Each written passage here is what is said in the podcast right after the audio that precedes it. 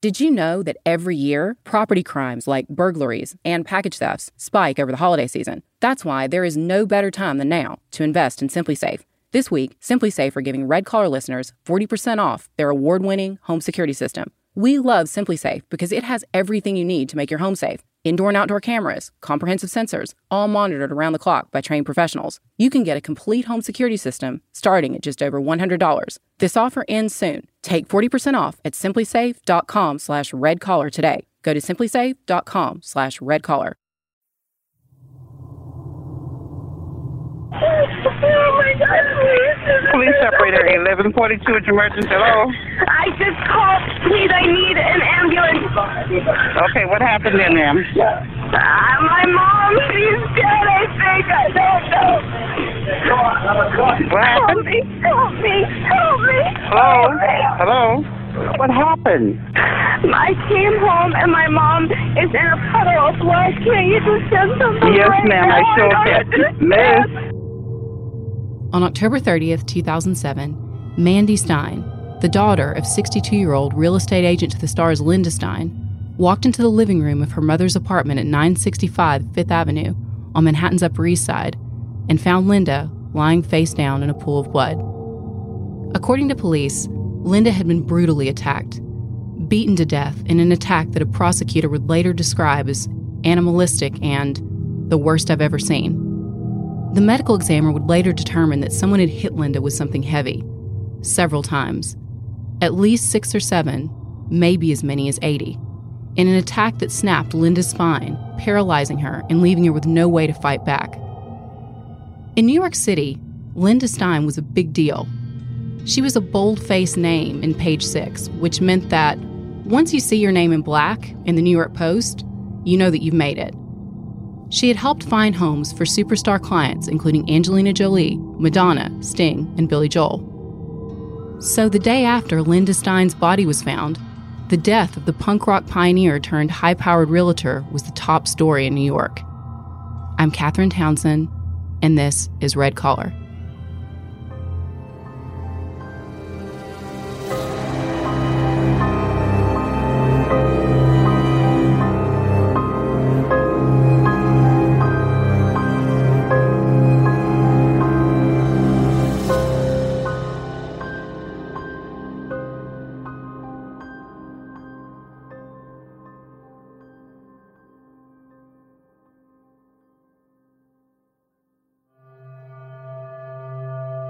Linda's daughter Mandy, who had been staying with her mom while working on a documentary, was still in shock after finding Linda's body when she came into the apartment at around 10:30 p.m.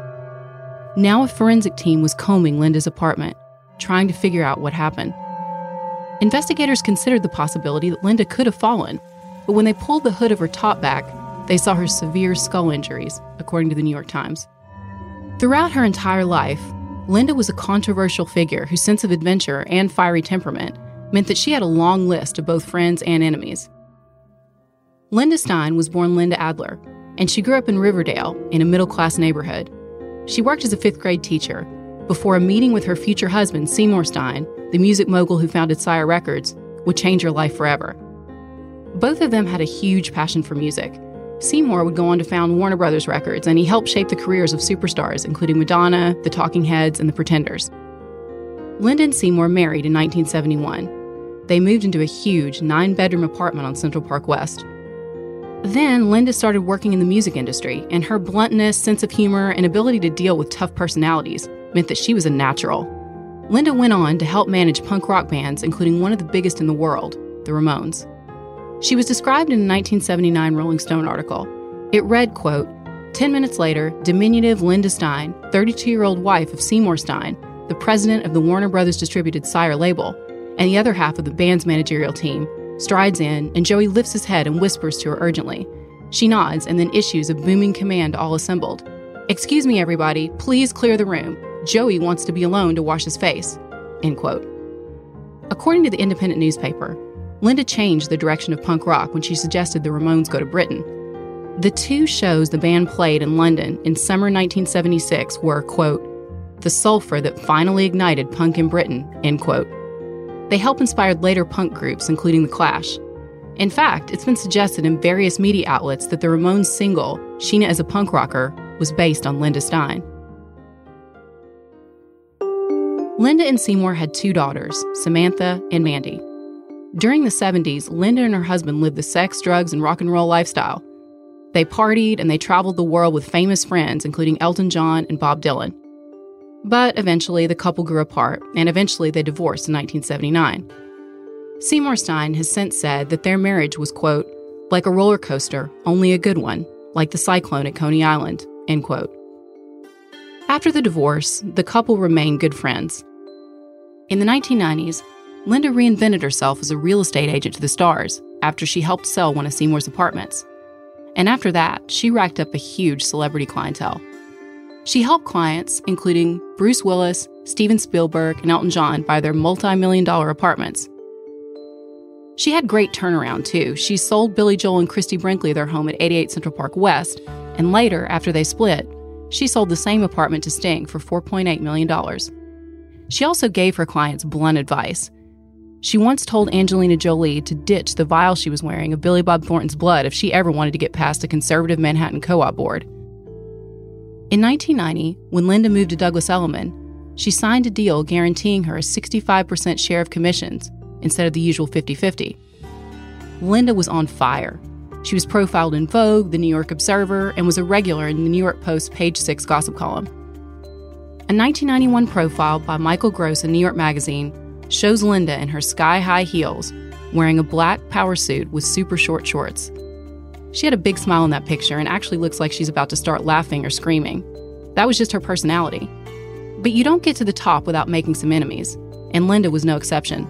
She was a diminutive woman with a huge personality who cursed like a sailor. She was known for using the F word as a noun, adjective, and verb all in the same sentence. According to Fox News, there are six mentions of Linda Stein in the Andy Warhol diaries, she was also reportedly the inspiration for the feisty real estate agent who sells an Upper East Side apartment to Charlie Sheen's character Bud Fox in the Oliver Stone movie Wall Street. Linda had all the trappings of success.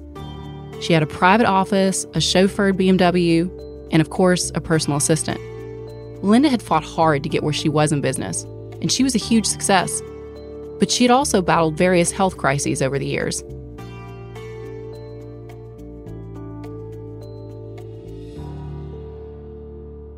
Linda was a breast cancer survivor. She'd had two mastectomies during the 90s, according to an excellent New York Magazine article by Robert Kolker. Also, according to the article, at the time of her death, she was dealing with another diagnosis. Doctors had found a benign brain tumor. The tumor reportedly did not require surgery, but it meant that Linda did have to take a drug cocktail. The drugs had side effects. They made her weak, and she struggled to do things like hold her hair dryer. Linda had practiced yoga for a long time, and it helped a lot with her physical therapy. And according to Robert Kolker's article, she, quote, still chain smoked joints like they were cigarettes, end quote. After the murder, the New York Times reported that, quote, Miss Stein had many tumultuous relationships in her life, but investigators have not focused on any particular people and did not comment on possible motives, end quote. People could read between the lines here. And kind of like a page six blind item, they were scouring the press every day for hints or clues to who the killer might be. Everyone knew that Linda was definitely a controversial figure, but they wondered who would have been angry enough to kill Linda in such a horrific way.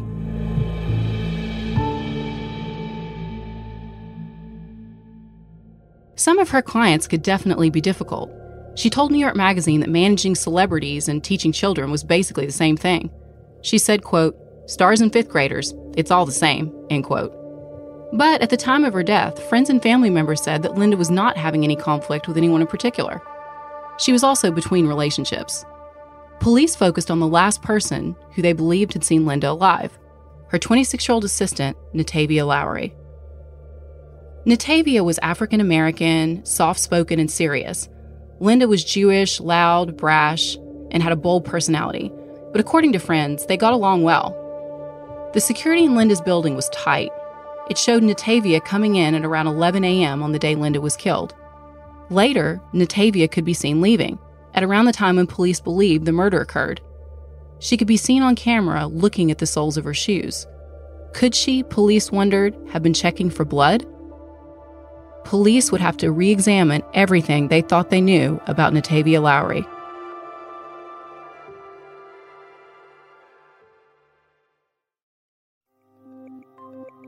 The holidays are coming up, which means that we're leaving home and traveling more often, and that we're also sending a lot of gifts.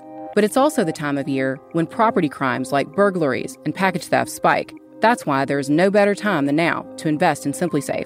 This week, SimpliSafe are giving Red Collar listeners 40% off their award winning home security system. We love SimpliSafe because it has everything you need to make your home safe indoor and outdoor cameras, comprehensive sensors, all monitored around the clock by trained professionals who send help the instant you need it. It was even named Best Home Security Systems of 2021 by US News and World Report. You can easily customize a system for your home online in minutes and even get free custom recommendations from SimpliSafe. These are SimpliSafe's biggest discounts of the year. You can get a complete home security system starting at just over $100. There are no long term contracts or commitments. It's a really easy way to start feeling a bit more peace of mind. This offer ends soon. Take 40% off at simplisafe.com slash redcollar today. Go to simplisafe.com slash redcollar.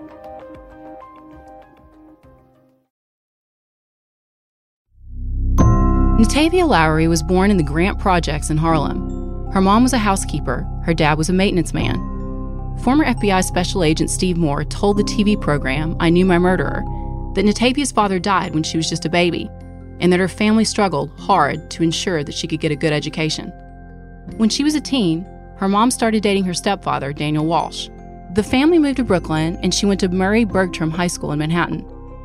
She was interested in public relations, and after graduating from high school, she got a clerical job at top PR firm Rogers and Cowan. In 2002, she went to North Carolina State University.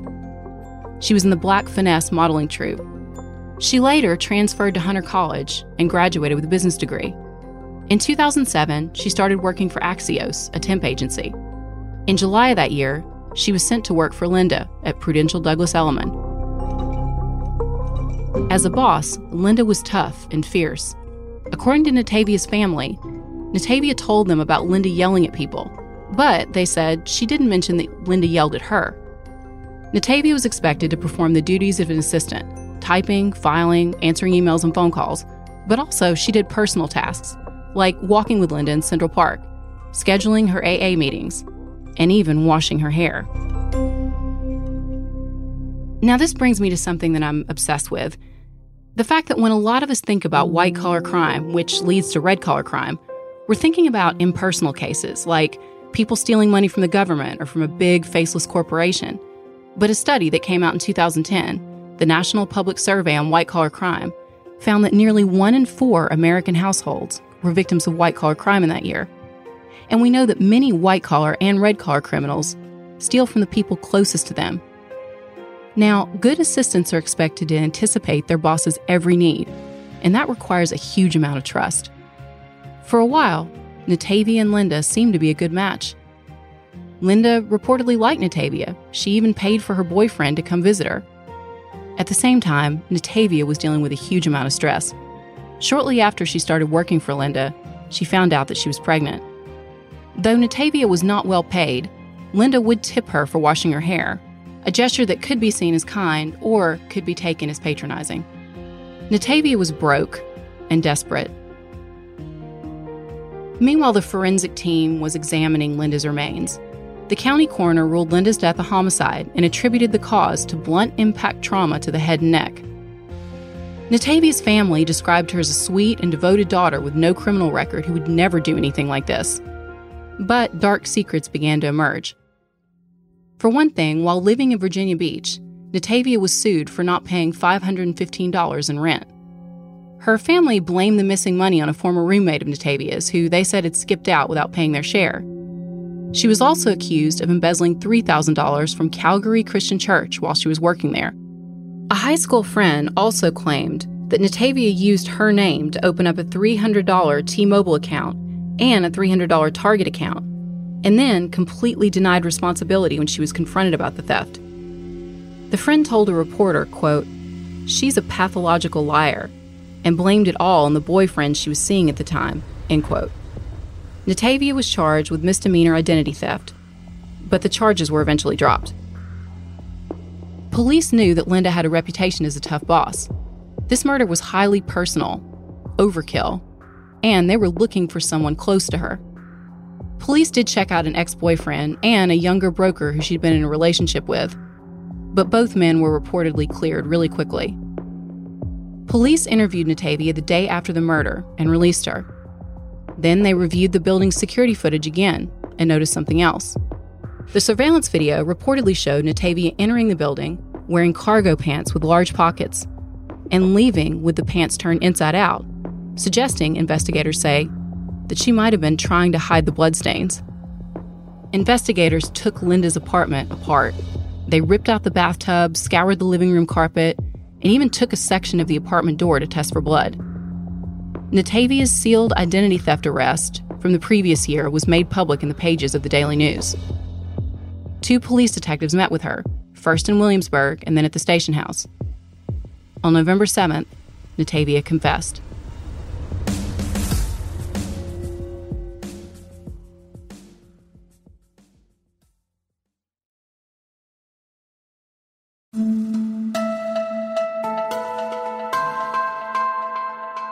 Commissioner Ray Kelly held a press conference.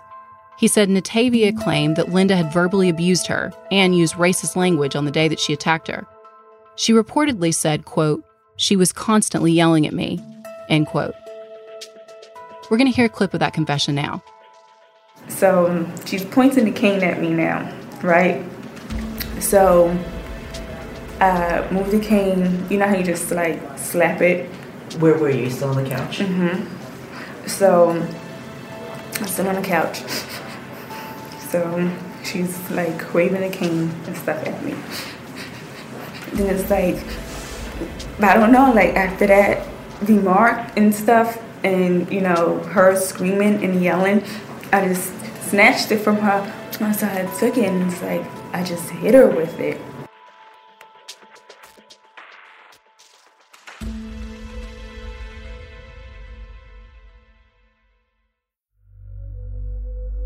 On the day of the attack, Natavia claimed that Linda had blown pot smoke in her face.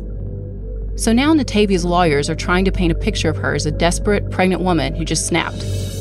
She said Linda berated her work and was wielding the yoga stick in a menacing way. Natavia told investigators that she offered to buy Linda lunch to make amends. But, she said, Linda told her black people don't have any money. That's when Natavia says she grabbed the yoga stick and hit her boss six or seven times. Then she said she panicked. She called her name repeatedly and shook her to try to wake her up before leaving the apartment and heading home. And this version of the story became pretty widely accepted at the time. A true crime show reenactment from back then shows an actress portraying Linda as blowing pot smoke into Natavia's face and waving a yoga stick at her. The narrator says, quote, Linda wields the yoga bar like a weapon, end quote, and continues to remind the audience that Natavia was pregnant. On November 9th, Natavia Lowery was arrested and charged with murder in connection with Linda Stein's death. But investigators who were following the money were finding evidence that Natavia wasn't a desperate pregnant woman. She was a cold blooded killer. And the story was about to take another crazy turn. Because after confessing to Linda's murder, Natavia pleaded not guilty. According to her lawyers, the confession was coerced. Natavia, they said, was desperate to get out of the interview room after six hours, so she just told the police what they wanted to hear. Some elements of Natavia's story made no sense. For one thing, Linda's colleagues told Robert Kolker that even though she did smoke pot, she was generally thoughtful about it. For example, she would light up in a separate room and open windows. So the part about her blowing smoke in Natavia's face, they said, did not ring true. But Natavia's story was blown apart completely once the toxicology report came back and showed no trace of marijuana in Linda's blood. Also, Natavia claimed the fight had been started when Linda confronted her and hurled racist language at her. But investigators had done what they so often have to do in red collar cases they followed the money. And it turned out that Natavia had been stealing from Linda for months, starting from the first day that she worked for her. In total, investigators say she had stolen around $30,000. And police believe she may have stolen a lot more. Some law enforcement sources claimed up to $60,000. And while Natavia's family and her lawyers painted a picture of her as a pregnant woman who just wanted to provide for her family, some of the items she bought didn't seem to fit that image. Natavia opened two American Express accounts in Linda's name and forged a $4,000 check to the Boys and Girls Club in order to get tickets to the premiere of the Denzel Washington movie American Gangster. One of the many ironies of this case is that this is actually a movie about a guy doing whatever it took to make money, including killing anyone who stands in his way.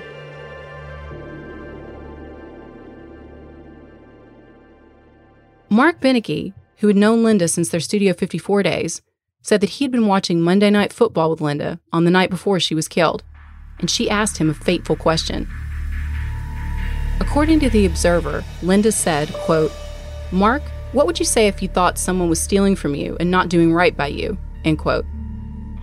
Mark testified that on October 30th, he called at 1 p.m. to ask his friend of 30 years if she wanted to share a glass of birthday champagne. Natavia answered and told him that Linda had gone out for a walk, but security cameras in Linda's building never showed her leaving that day. Later, Mark would realize that at the time he called, Linda was almost certainly already dead. Investigators also said that, contrary to some early media reports, Linda's attacker did not cover Linda's head out of some sort of loyalty or dignity. She did it to limit blood spatter. After Linda was dead, Natavia pulled the hood over her head and started the cleanup. She washed the blood off the walls and turned her cargo pants inside out to disguise the bloodstains. At some point, Mandy called. Natavia told her that her mother was out. And she learned that Mandy would be coming back to the apartment later that night. So prosecutors say she knew it was now or never. After the murder, Natavia left the apartment, taking Linda's cell phone with her. She stopped at an ATM and stole $800 from Linda's account then came back to the apartment to put Linda's cell phone back and leave again before Mandy arrived. On November 2nd, a funeral was held for Linda Stein at Riverside Memorial Chapel, and the star studded guest list would have made Linda proud.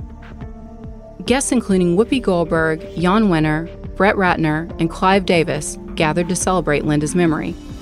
According to the Independent newspaper, Mandy talked about stealing her mom's VIP cards and using them to get into Manhattan clubs as a teen. Samantha's speech was more somber. She revealed the horror of seeing Linda dead and talked about the hours of work the morticians had to put in to disguise the brutality of her death. As the police were diving deeper into the events leading up to October 30th, investigators started taking a closer look at Natavia's family, specifically her mother, Lottie, because police found something else strange in Linda's apartment. They found her driver's license. It had been cut up and copied repeatedly at the same desk that Natavia sat at every day. In each copy of the license, according to sources, Linda's picture had been taken out and Lottie's put in. Also, in court, prosecutors presented evidence that Natavia moved around $10,000 from Linda's accounts into one controlled by Lottie. Her mom then allegedly used those funds to pay for Natavia's defense, according to the New York Post. The trial turned into a media circus, and Natavia's family caused chaos during the proceedings. Her father, Daniel Walsh, made at least one dramatic outburst in the courtroom. Also, Natavia tried to fire her defense team and replace them with a new attorney, twice. Eventually, the judge ordered Natavia's lawyers to go on with the case. Members of her family had to be escorted out of the courtroom. They were screaming profanity and calling the ruling BS, according to DNA info. Michael Walsh actually faced contempt charges after the incident, but they were ultimately dismissed. Natavia's aunt, Julia Caro, sent so many threatening emails that the case prosecutors were assigned armed bodyguards. Even after death, Linda continued to dominate headlines and be regular in page six.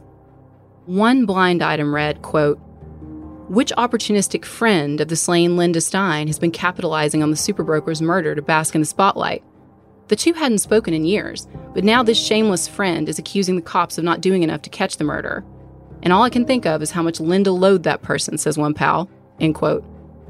Prosecutors said that Linda had suffered, quote, the most painful, brutal, horrible death one can imagine, end quote.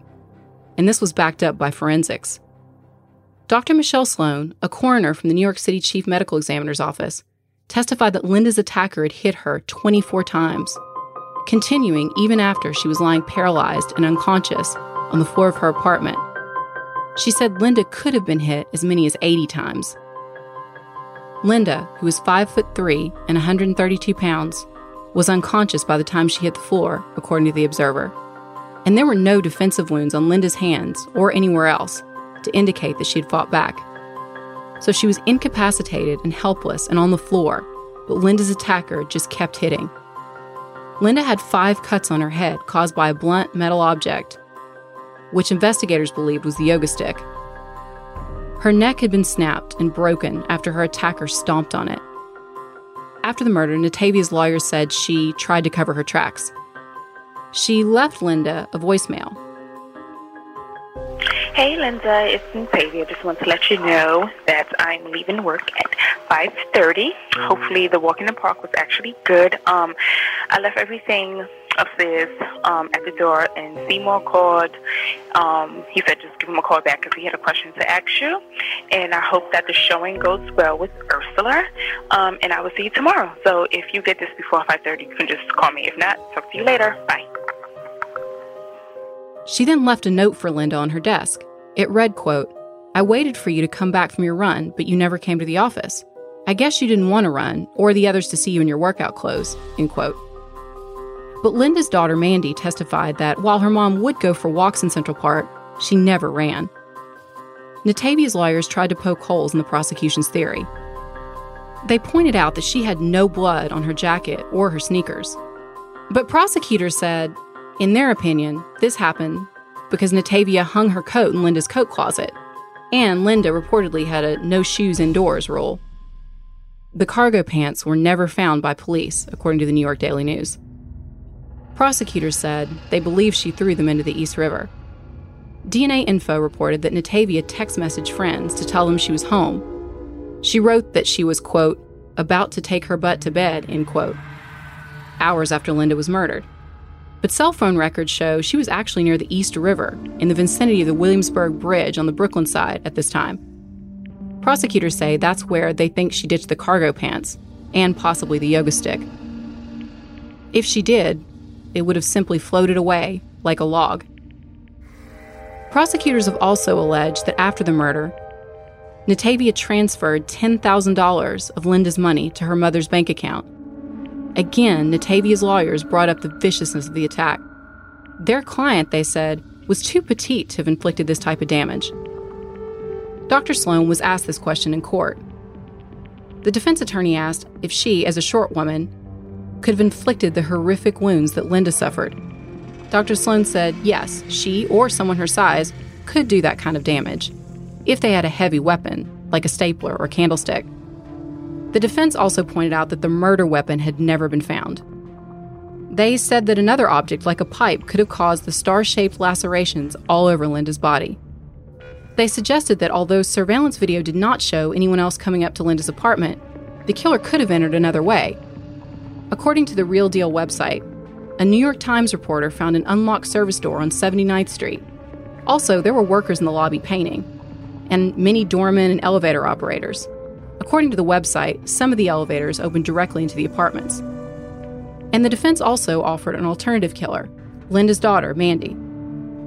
Both of Linda's daughters had been having financial problems, they claimed. Natavia was found guilty and sentenced to 27 years to life. Justice Richard Carruthers recommended that she never be given parole. He said, quote, Miss Lowery acted with an uncommon and almost inhuman degree of coolness and calculation. End quote.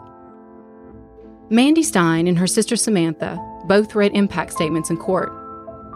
Mandy's read, in part, quote, Judge Carruthers, members of the press, and everyone who's followed the case, I wish you knew my mother personally. Not the sensationalized, realtor to the stars Linda Stein, the Linda Stein that was my mother.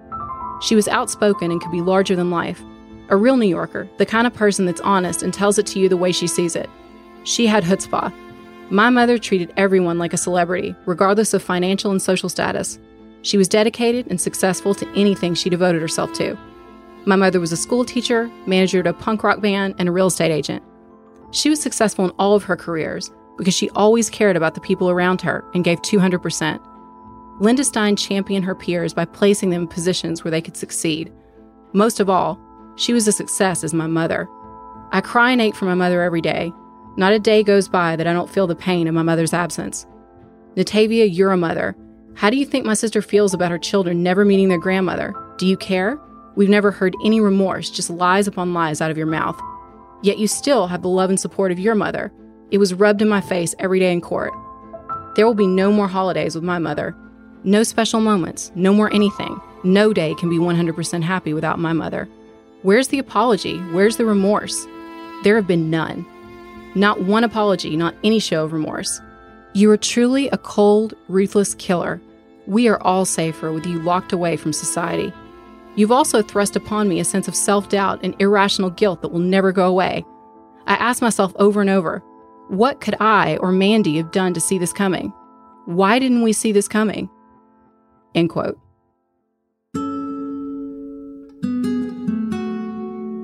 According to Gothamist, Natavia continues to maintain her innocence. She said in court, quote, My innocence will continue to remain. I was never afforded a fair trial. Today is just the beginning of a new fight, end quote. Linda's daughter Mandy spoke out as well. She said, quote, My family has continued to be re-victimized by the aggressive behavior of Miss Lowery's immediate family. I personally was accused by them of carrying out this heinous crime. Their actions added a level of torture that was positively cruel. End quote. Natavia Lowery continued to make headlines. She was taken back to court after allegedly throwing feces at a prison guard. After the crime scene cleanup team finished washing the blood from Linda's dream home, it was put up for sale. In 2017, The Real Deal reported that the apartment where Linda was killed sold as part of a larger deal for three units to the founder of a hedge fund who wanted to combine them into one mega dream home.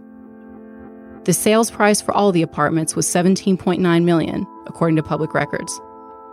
Linda's daughters continue to remember her. Samantha announced a party at the nightclub Marquee to benefit the Linda Stein Memorial Fund for Children. On April 24, 2009, which would have been Linda Stein's 64th birthday, Mandy Stein's film Burning Down the House The Rise and Fall of CBGB premiered at the Tribeca Film Festival. It was dedicated to her mother.